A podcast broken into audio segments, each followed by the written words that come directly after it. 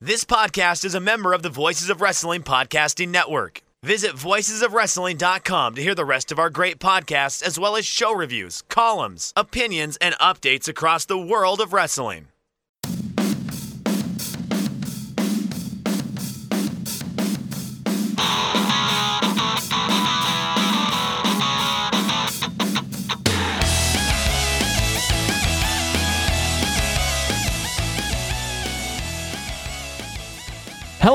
And welcome to the Sport of Pro Wrestling podcast. I am Chris Samsa, and this is your New Japan Pro Wrestling G1 Climax 30 Night 15 preview. The A block of G1 Climax 30 will meet for their second to last card of the tournament on October 11th from Hamamatsu. Four wrestlers enter the night at the top of the block with 10 points. Will Ospreay, Kazuchika Okada, Kota Ibushi, and Jay White are all jockeying for position as the puzzle pieces atop of the standings begin to shift into place. The key seems simple enough for the top four win, and they're still alive going into the final night. If one of them are to lose, they'll need some help to stay in contention headed into their last night of block matches. No single match from Hamamatsu will determine any wrestler's fate, but there are many combinations of events that can send at least one wrestler into elimination. Only one of the top four wrestlers is guaranteed to be in contention entering the final night, and that is Will Ospreay. There isn't a single combination of wins and losses that can happen in Hamamatsu that will eliminate the assassin. His path is likely to get significantly clearer if he is victorious over Jeff Cobb in the night's opener. The second block match on the card will feature Kota Ibushi squaring off against a winless Yujiro Takahashi. An Ibushi loss combined with an Ospreay victory and either a Jay White or Kazuchika Okada winning later in the evening would eliminate Ibushi. The middle block match on the card has nothing at stake in regards to the tournament, aside from keeping both wrestlers in the hunt to improve upon 8 point performances in last year's tournament, as Shingo Takagi meets Taichi in a battle for pride and momentum. Second from the top of the card, Jay White will meet Minoru Suzuki. A White loss combined with an Okada win and an Ospreay win would eliminate Jay White. The main event from Hamamatsu will feature Chaos stablemates Kazuchika Okada and Tomohiro Ishii in their fifth ever singles match. Okada may enter his match with Ishii in a must win scenario. If Jay White or Kota Ibushi win their matches earlier in the night, Okada will need to win to stay alive. Of course, if you're playing catch up on the G1 Climax, you can find my complete statistical breakdown for every competitor in this year's G1 Climax at voicesofwrestling.com. I have interactive sortable tables for New Japan's 2020, detailed results and statistics of all 1,500 plus G1 Climax matches to date, as well as a full box score for this year's tournament at sportofprowrestling.com.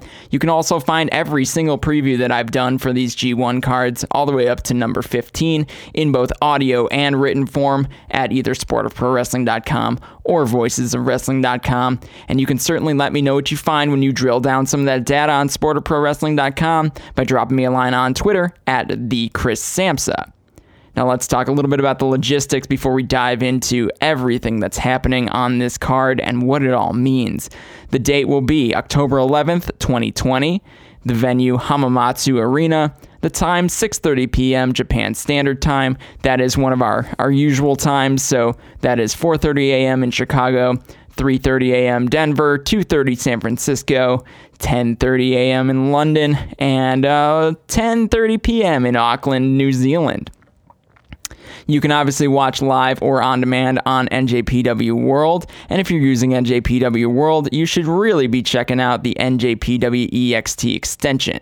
NJPWEXT is the only browser extension for NJPWWorld.com, with features like synchronized viewing parties, dark mode, improved translations and layouts, custom and shared playlists, and much, much more. It takes NJPW World to the next level.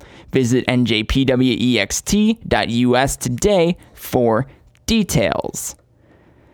So, another A block show, another show with a lot to dig into. So let's take a peek at results to date. We've already alluded to um, the top of the block being um, being a little top heavy. So we've got four guys tied for the lead with 10 points. Those four: Kota Ibushi, Jay White, Will Ospreay, and Kazuchika Okada. Below them, we've got five wrestlers with six points. They're all eliminated. We've run a lot of different um, scenarios through the, the scenario builder. um, with some of my pals at Voices of Wrestling, and we can't find a way for any of these guys to win the the block without some sort of no contest, and it would be. Um, I mean, it's almost impossible to account for that, so we don't do that. I don't do that um, either. So, uh, not a fight I'm going to fight. So, we're, we're not looking at anything that would involve a no contest. So, none of these guys at six could even tie for the top of the lead or put them into a tiebreaker. So, um, but at six, uh, all having pretty good tournaments when it really comes down to it Shingo Takagi, Tomohiro Ishii, Taichi, Minoru Suzuki, and Jeff Cobb. And then at the bottom of the A block, um, the flirting with history, Yujiro Takahashi with zero points, no wins, seven losses. Um, he could max out at four, but even that feels unlikely in the match time, uh, you know, total match length, the leader in the block is actually Shingo Takagi. He is at 2 hours, 22 minutes, and 35 seconds, an average over 20 minutes, so that's at 20 minutes and 22 seconds. And then below him, the next highest is actually Kota Ibushi at 17 minutes and 37 seconds for his average, 2 hours and 3 minutes and 17 seconds. That's a pretty reasonable tournament so far. Um, nothing's gone super long for him. His longest match actually is 21:56. And then, you know, even within that top four, the longest match that's happened is uh, Will Ospreay's 22 minute and three second loss to Shingo Takagi. So, not a lot of um, exhaustion here uh, with these guys. You got to figure they're coming into these last two block matches with all the energy that they they're going to need to um, to put themselves in position to to take on this this tournament, right? So take on the rest of the the rest of their competitors. So they're in good shape. Um, I think we may see some stuff get a little bit stretched out. You're going to see a little bit more effort because these guys know what's at stake. But right now, you could say that they're all coming in pretty fresh. The block has been um, littered with parity. Really, I mean, there's no there's no huge disparity here. Yujiro's at the bottom in regards to to ring time at one hour, 11 minutes, and 14 seconds. But even that is significantly higher than the lowest in the B block, which would be Toru Yano. So let's look at our key tiebreakers. So we're gonna look at um, just those top four that are on the on the top of the block. So the guys with 10 points. Kota Ibushi, Kazuchika Okada, Will Ospreay, and Jay White, and then they're the only ones that are included in our key tiebreakers too. So if these guys have defeated anybody else, which they clearly have, it doesn't really come into play here. So um, at the top of the list with the key tiebreakers, Kota Ibushi, with two. He's got Okada and Ospreay, and then um, also Jay White. Jay White also has two with Ibushi and Okada. Now, Ibushi and White are done with this group. So we'll call this kind of a mini block, right? So this is like a little mini block of four, and Ibushi and White have both faced all three of the other guys. Okada and Ospreay still need to face each other. They have each other on the last block night. So Okada actually has zero key tiebreakers, which is kind of surprising, and it does create um, a really challenging path forward for him in regards to how he finishes. He needs to defeat them with points. Will Ospreay only has a tiebreaker over Jay White, but again, he could establish a tiebreaker over Kazuchika Okada in the last block match. So my way of simplifying all of this, because it, it's complex. There's a lot going on here. There's a lot of details to pay attention to. But but my way of simplifying it into one key metric is weighted block win probability. Now, weighted block win probability is a weighted combination of points, maximum points, tiebreaker values, efficiency metrics, remaining opponents, elimination number, and and a winning or losing streak. So um, right now in weighted block win probability. Kota Ibushi is actually the leader of the block. So he's at uh, 29.23%. Now, most of that is a benefit of the weakest strength of schedule going forward, kind of the Yujiro factor, because he does have Yujiro on this night here. Um, he's got Taichi remaining on the docket as well. Taichi's just kind of a middle of the block guy, but he also has uh, tiebreakers over two thirds of his uh, tied league opponents. So Kazuchika Okada and Will Ospreay, as I just mentioned. So that sets him up in a pretty good spot. If Ibushi wins out uh, and he ends up tied with anyone but uh, Jay White, he would end up winning the block on the on the virtue of tiebreakers. So he's in a he's in a good spot. That's why his um, probability is the highest. Second highest, actually, I mean, it, it, I think we can just talk about the second two at the same time. Will Ospreay and Jay White. Will Ospreay at 25.64 and Jay White at 25.13 um, within fractions of a point of the second and third positions in the weighted block win probability list, um, with Ospreay taking the edge ever so slightly. Ospreay benefits from the remaining opportunity to establish a tiebreaker over Kazuchika Okada, while two of the four competitors still in contention have completed their mini blocks against this 10 point group. Ospreay also has momentum on his side as he enters his match with Jeff Cobb on a four match winning streak. White benefits from a statistically easier strength of schedule going forward, though facing Minoru Suzuki and Tomohiro Ishii in consecutive singles matches will be no easy feat.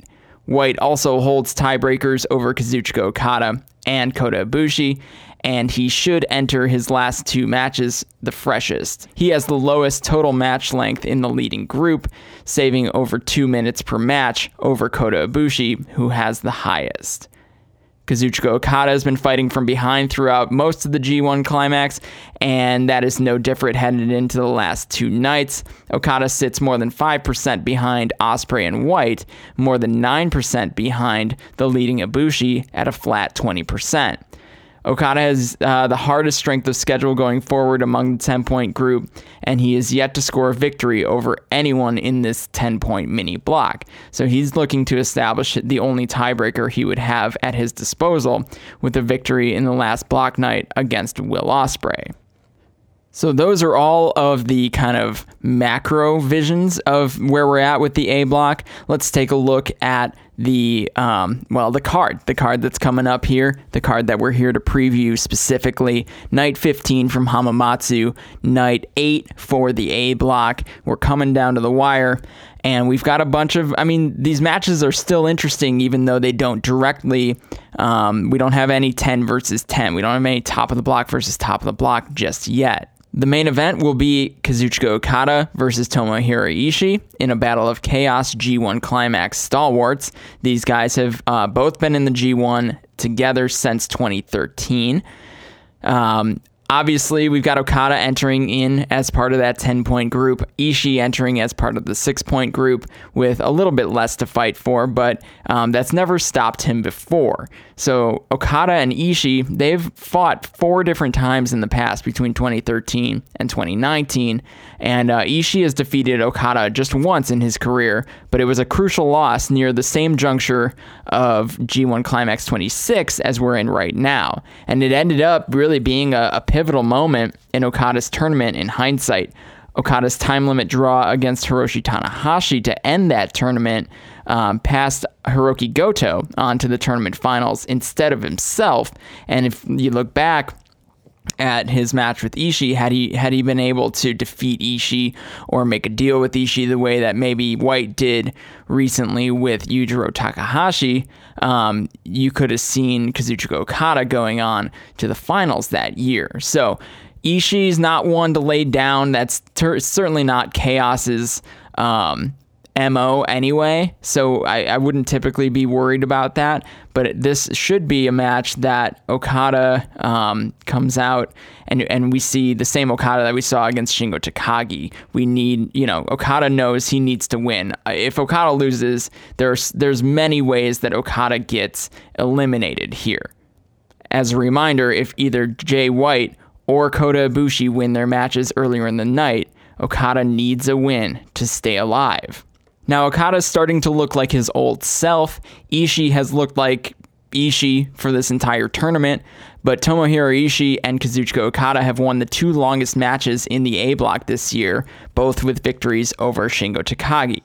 Okada's 27 minute and 45 second win in Osaka, and Ishii's 26 minute and 1 second win in Korakuen Hall. Kazuchika Okada's four match winning streak is the longest in this year's tournament, tied with Will Ospreay in the A block and then Evil and Sanada in the B block. Ishii hasn't ended a G1 Climax tournament with less than eight points since his four point finish in his first G1 in 2013. He'll need to win one of his last two matches to uh, to tie that or to, to land at that kind of floor of eight points kind of interesting. Okada's strategy seems to have been a little bit different, both in uh, going after those submissions or referee decisions, and also in in kind of the abruptness of the way that Okada has been able to end some of his matches. So Okada set the record for the longest G1 block uh, last year with three hours, nine minutes, and 18 seconds of total match length just in his block matches. And even if both of his remaining matches end in 30 minute time limit draws, he won't match that output this year. So he's been more efficient and he's still in the hunt. So maybe this is a long term strategy that could work for Kazuchika Okada. Okada, like I said, he hasn't necessarily looked like himself this year, but his 13 wins in 2020 are the most in New Japan. His 18 total matches, uh, singles matches, are also most in New Japan. And his 6 hours, 15 minutes, and 47 seconds of total match length is also the longest in 2020, just over 27 minutes longer than Tetsuya Naito's total match length. So this should be a match that's pretty telling where we're headed. Okada will stay alive with a victory essentially, and there's a lot of opportunities for him to um, be eliminated if he is unsuccessful against Tomohiro Ishii. The semi main event will feature Minoru Suzuki and Jay White. Suzuki part of the six point group, and Jay White part of the 10. Jay White is having a significantly more efficient tournament this year than he did last year. Uh, he's finishing his winning matches in over two minutes shorter than his G1 Climax 29 performance. So that uh, represents some growth for Jay White, keeping himself fresh as we go into the tail end of the tournament here potentially that's what uh, wore him down last year in the, the G1 Climax Finals when he lost to Kota Ibushi in well over 30 minutes. So, um, barring his win over Yujiro Takahashi just the other night, um, that was three minutes and 40 seconds. Uh, Jay White's shortest G1 win over the course of this year and last year's tournament took him 15 minutes and sec- 7 seconds, by far the highest floor to anyone's winning match lengths in the last two tournaments. So he's consistent. He wears down your his opponents, but he's also efficient at the same time. It's kind of a it's a it's a weird odd blend of going just long enough, but also knowing where when you can turn it on, hit the Blade Runner, and end the match. So um, you got to imagine that's going to be the strategy as he fights Suzuki here, and um, you know Suzuki's strategy obviously to stay away from that Blade Runner. Jay White and Minoru Suzuki, they each have two full tournaments plus seven matches in this year's G1 over the course of the last five years. Now, for Suzuki, those are broken up a little bit differently, and White, it's consecutive. But White is 17 and 9 in that time frame. Suzuki is 12, 12 and 1. So the edge in G1 climax performance certainly goes to Jay White. Uh, Minoru Suzuki, though, in 2018 did hand Jay White his first ever G1 Climax loss. After three straight victories to start his G1 career, Minoru Suzuki stopped Jay White in his tracks and handed him that first ever loss in just 10 minutes and 35 seconds during the 2018 tournament. So this again, another. Uh, it's going to be a match where these guys are have different strategies going in.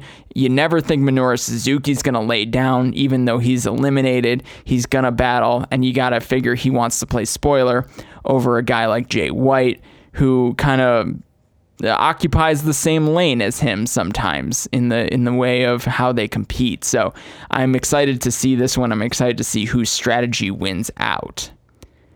The third block match down the card. Shingo Takagi versus Taichi, both a part of the six point group. Um, not a ton to fight for here besides pride, but pride is enough for Shingo Takagi and probably enough for Taichi.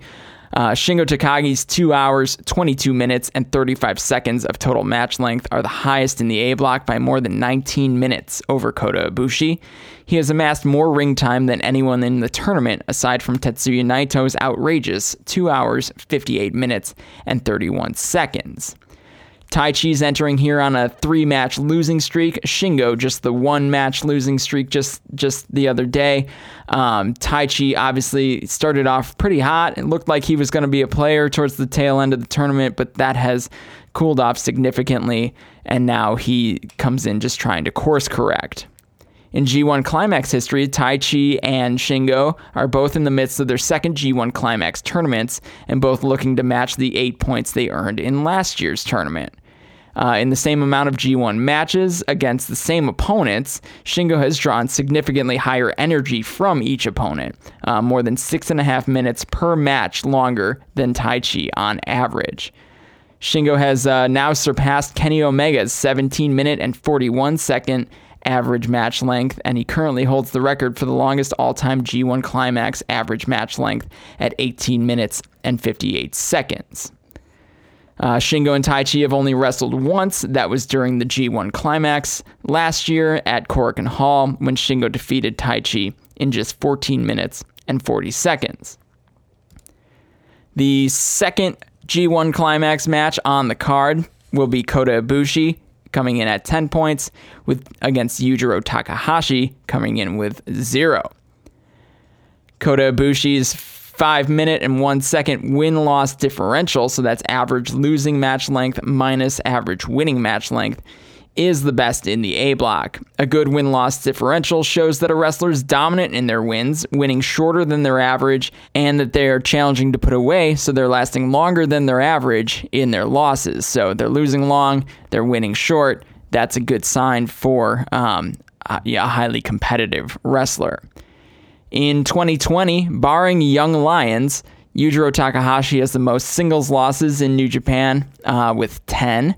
If Yujiro Takahashi loses his last two matches in this year's G1 and Yota Tsuji wins just one of his last two matches on this tour, Yujiro will actually be tied with the high volume Young Lion with 12 losses on the year. Uh, the last time a wrestler finished with zero points in this tur- in the G1 Climax tournament was Tomoaki Honma. He was 0 10 in the G1 in 2014. The last wrestler to end a tournament with zero points before that was Togi Makabe in 2005. Makabe was injured over the course of the tournament, and he was forced to forfeit his final five matches that year. So that is uh, an asterisk on that one. Yujiro Takahashi and Minoru Suzuki are the only wrestlers that Kota Ibushi will face this year that he has only faced one historically. He will face them back to back in this year's tournament the same way he did in the 2013 G1 Climax when he lost to both of them to complete a five match losing streak that ended his tournament. Uh, Ibushi lost to Yujiro Takahashi in just 8 minutes and 45 seconds to end his G1 Climax 2013.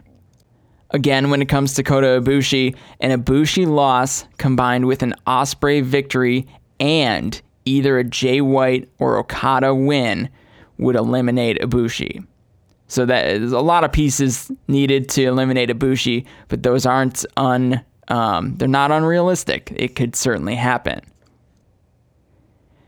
And the first block match of the night will feature Will Ospreay versus Jeff Cobb. Ospreay entering with 10 points, Jeff Cobb entering with 6. Ospreay's four match winning streak is the longest in the tournament, tied with his final block match opponent, Kazuchika Okada, for that honor. A hot end to a G1 tournament is an important indicator of who will still be in the hunt on the final night.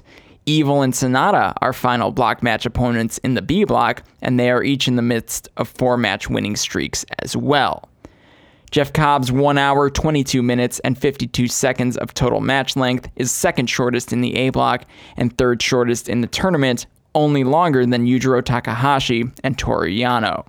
It's pretty likely that Will Ospreay will be able to outlast Jeff Cobb here. Will Ospreay's 20 minute, 22 second average match length is the highest in G1 Climax history, almost 9 minutes longer than Jeff Cobb's average winning match length. So that accounts for Ospreay's uh, tournament last year as well when he was going with really high uh, average losses. Uh, he was really putting that effort in and being sure to not be finished quickly. His average losing match length this year is 19 minutes, which is only good for fourth highest in the block behind Shingo Takagi, um, Kazuchika Okada, and Kota Ibushi. So when he is put away here, um, Ospreay's been a little bit easier to put away than he was last year, but he does have, um, well, one really big match coming up against Kazuchika Okada that you have to imagine he's going to put in every ounce of effort that he possibly can. Jeff Cobb does have the uh, third most singles victories in New Japan in 2020 with 10. Many of those happened on American soil on both the New Beginning in USA tour as well as um, on NJPW Strong. So, but he's had, he's conditioned, right? He's got a lot of time. He's had a lot of matches. 16 matches is the, I believe, the second most in New Japan behind only Kazuchika Okada. So he's been busy. He stayed busy through the pandemic hiatus, and it's likely that that has kept him pretty fresh. Uh, Cobb and Ospreay, they've wrestled once, um, but it was on the, one of the grandest stages they can wrestle, um, with some of the highest stakes either of them have ever wrestled for, and that was um, at the G1 Supercard at Madison Square Garden in April of 2019. Cobb's Ring of Honor World TV title and Ospreay's Never Openweight title were both on the line when the two met, and uh, Jeff Cobb came out of that hard hitting affair victorious and a cross promotion double champion. That match took just 12 minutes and 52 seconds. So um, there is a precedent set for these guys to um, knock each other out pretty quickly. I'll be curious to see how that how that lands and how they um, how they know each other. How will they know each other? Wrestling only once is, is not a ton, but you got to imagine they both did some pretty heavy preparation for that match, given the stage it was on. Again, Will Ospreay, there's there's no scenario that'll eliminate Will Ospreay, so he's going to go into that last match with Kazuchika Okada still alive in this G1 Climax tournament. So no matter what happens between him and Cobb. Um, he's still going to be alive. His path may be much, much clearer if he has a victory. He may just be able to win directly on points without having to worry about a lot of, a bunch of tiebreakers or a multi-person tiebreaker. When then it's um, it's head-to-head record against the whole group.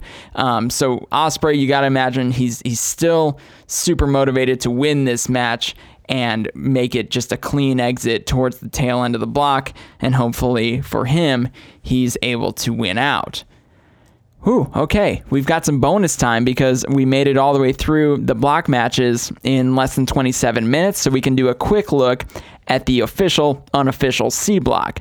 The C block is the young lions that are uh, wrestling on all of the shows. There's three of them, and they're they're rotating in and out of their matches. By the end of the tournament, they will each have wrestled 12 times. Uh, Yota Tsuji, Yuya Uemura, and Gabriel Kidd. And we're tracking the C block the same way we would track the A or B block two points for a victory, one point for a time limit draw, and nothing for a loss. Tsuji right now sits with 10 points. He um, is 4 4 and 2. Yuya Uemura is at 9 points. He's at 4 4 and 1. And Gabriel Kidd is at 9 points at 4 4 and 1. The interesting piece here, though, is that Uemura and Gabriel Kidd can max out their points at 15, where Tsuji can only max out his points at 14. He's got one more match under his belt than the rest of the other two young lions. So that may play an important factor going forward. Now, that one match that he's got under his belt, the only difference is that he's got an extra draw, but that's one point that could be really important going forward. The Young Lion match on this card will be Yu Uemura versus Gabriel Kidd. Uh, the winner of Uemura and Kidd could very well be the front runner to win this unofficial block of the tournament. A draw would deadlock the tournament with one cycle of matches left. Also, Uemura and Kidd they are scheduled to wrestle on the final block match night. So you have to imagine they know exactly where they stand coming into that match. I know for a fact that there's a certain young lion who speaks pretty good English, who's paying very close attention to these statistics and their win loss record on this tour. All right, we did it. Uh, another great A block uh, card ahead of us, I'm sure. And that's all I've got for you today. We've previewed all five of the G1 Climax block matches on this card, and we took a look at a ton of tiebreaker scenarios. Hopefully, things are a little clearer for you going forward, and you know what to keep an eye out for. Of course, you can find this preview in written form at sportofprowrestling.com or voicesofwrestling.com if you need a written reference as we're going through this card on Tuesday. Um, give me a follow follow on Twitter at the Chris Samsa to interact with me during the G1. I will be up during this card, keeping everyone up to date on what's going on and who could very well be eliminated later in the card based on the results that have already happened. I appreciate you giving me a listen and letting me be the one that catches you up on the G1 Climax this year. I'm really looking forward to the last five cards of this year's tournament. I think there's a lot at stake. I think it's going to be a fun ride, and I'm going to be here for you to walk you through all the scenarios as we go forward and keep you up to date on where people are landing in the sense of history and statistics and one on one matchups. So I really appreciate you guys uh, checking me out. I will see you next time on the Sport of Pro Wrestling podcast.